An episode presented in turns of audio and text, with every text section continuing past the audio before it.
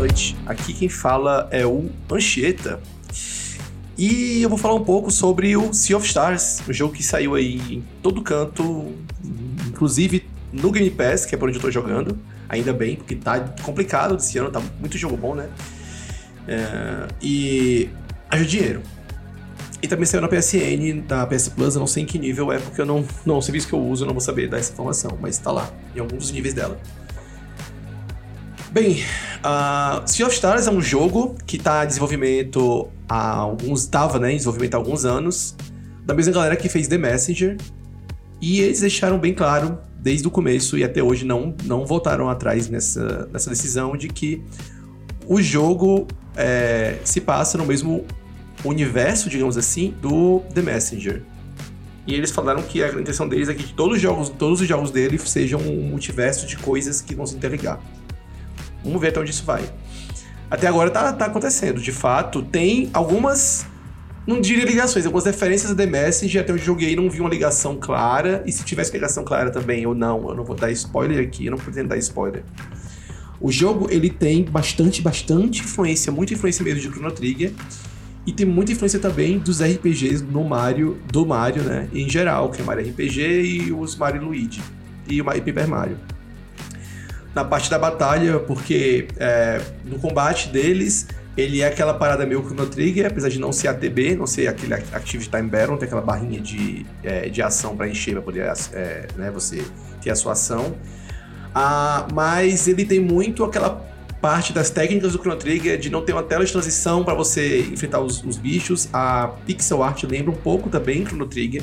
Eles falaram que foi uma grande inspiração e também um pouquinho da por consequência, né? Lembra Chrono Trigger também lembra desse caso também lembra um pouquinho os os uh, Senki Densetsu ou alguma coisa Off Mana, né? A série alguma coisa Off Mana, a série Off Mana, né? Que tem dos jogos de SNES.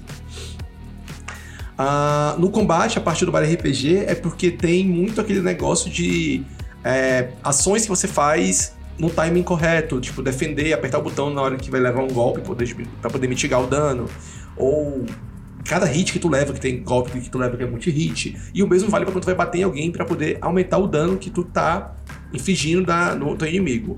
Seja por algum minigame, algum botão que tu aperta, algum posicionamento da magia, enfim, alguma coisa tu tem que fazer para quase todas as magias. Eu falo quase todas porque tem umas que eu não achei ainda o timing certinho, ou eu não vi como ter um time de fato, era só posicionamento mesmo para poder dar mais dano.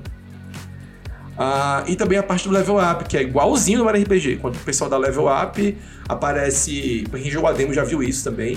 Aparece os status de cada personagem que evoluiu e tu pode escolher um status bônus que o jogo te dá. De quatro, né? Um de quatro que o jogo te dá, te oferece, para evoluir a mais naquele momento.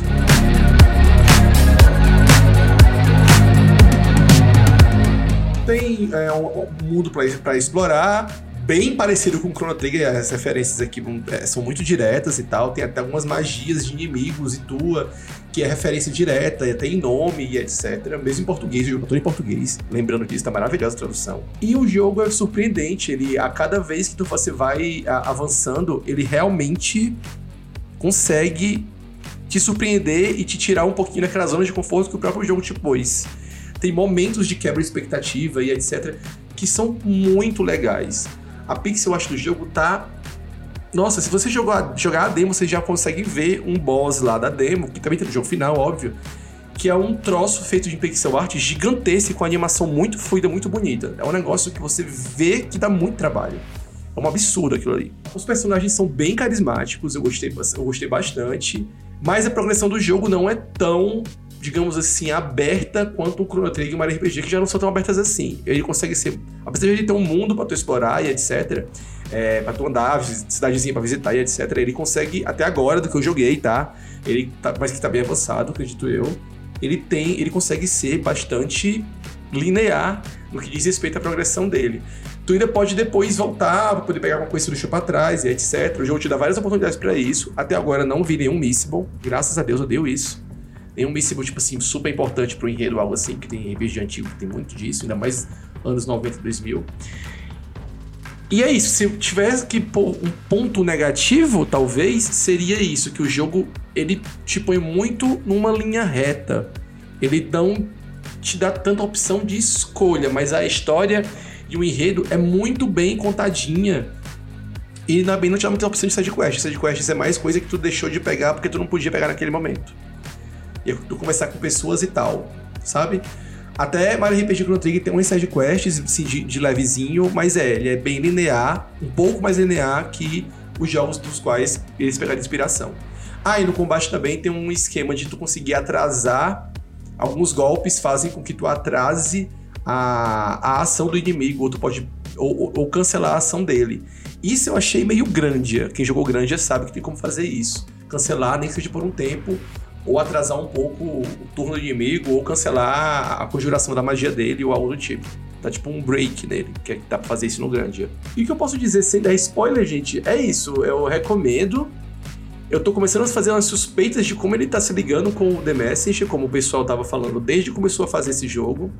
Ah, isso não é nenhuma novidade. Mas eu não vou falar nada aqui, óbvio, não é minha intenção dar spoiler aqui.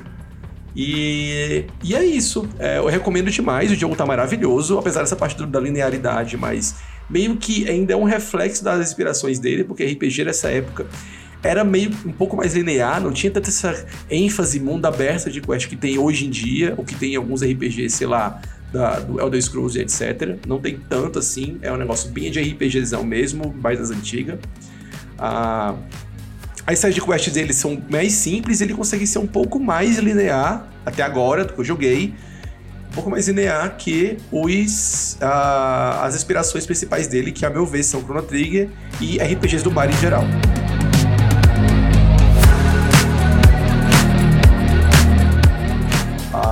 Eu acho que é isso, eu acho que eu não tenho mais muito o que eu falar. E eu fico por aqui, recomendo demais o jogo. Ele tá meio salgadinho o preço, ele tá basicamente 100 reais, tá um pouquinho abaixo disso, tá 90 e... acima de... tá entre 95 e 100 o preço dele. Na loja da eShop do Xbox. E na, no Steam, acho que eles são mais ou menos o mesmo preço, entre 95 e 100. Agora, nos Playstations, eu não lembro se tem alguma diferença de preço entre o 4 e o 5, mas eu não lembro agora dos preços deles. Mas quem tem Game Pass ou Plus vai poder jogar de boa, sem pagar nada mais a não ser a mensalidade. E é isso, recomendo demais. Joguem, o jogo é leve, o jogo é bonito. E tem personagens muito carismáticos, principalmente o cozinheiro. Se você não gosta do cozinheiro, você morreu por dentro. É isso. Valeu. Falou.